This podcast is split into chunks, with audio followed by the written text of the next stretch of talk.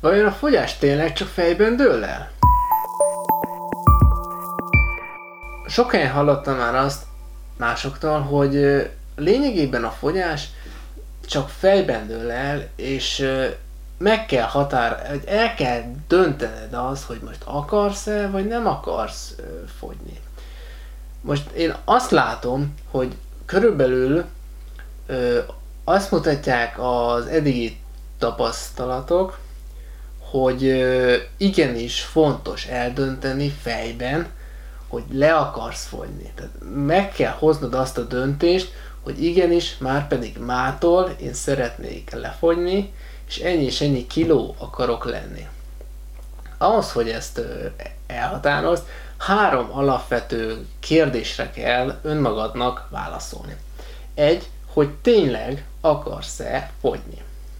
Kettő, hogy, ak, hogy akarsz-e tenni érte. Tehát meg kell hoznod azt a döntést, hogy igenis akarok érte tenni, és mindent megteszek azért, hogy elérjem azt a célomat. Három, pedig az az igazság, hogy a fogyás nem egy hétről szól, hanem hónapokról, akár évekről is, attól függően, hogy mennyit szeretnél fogyni.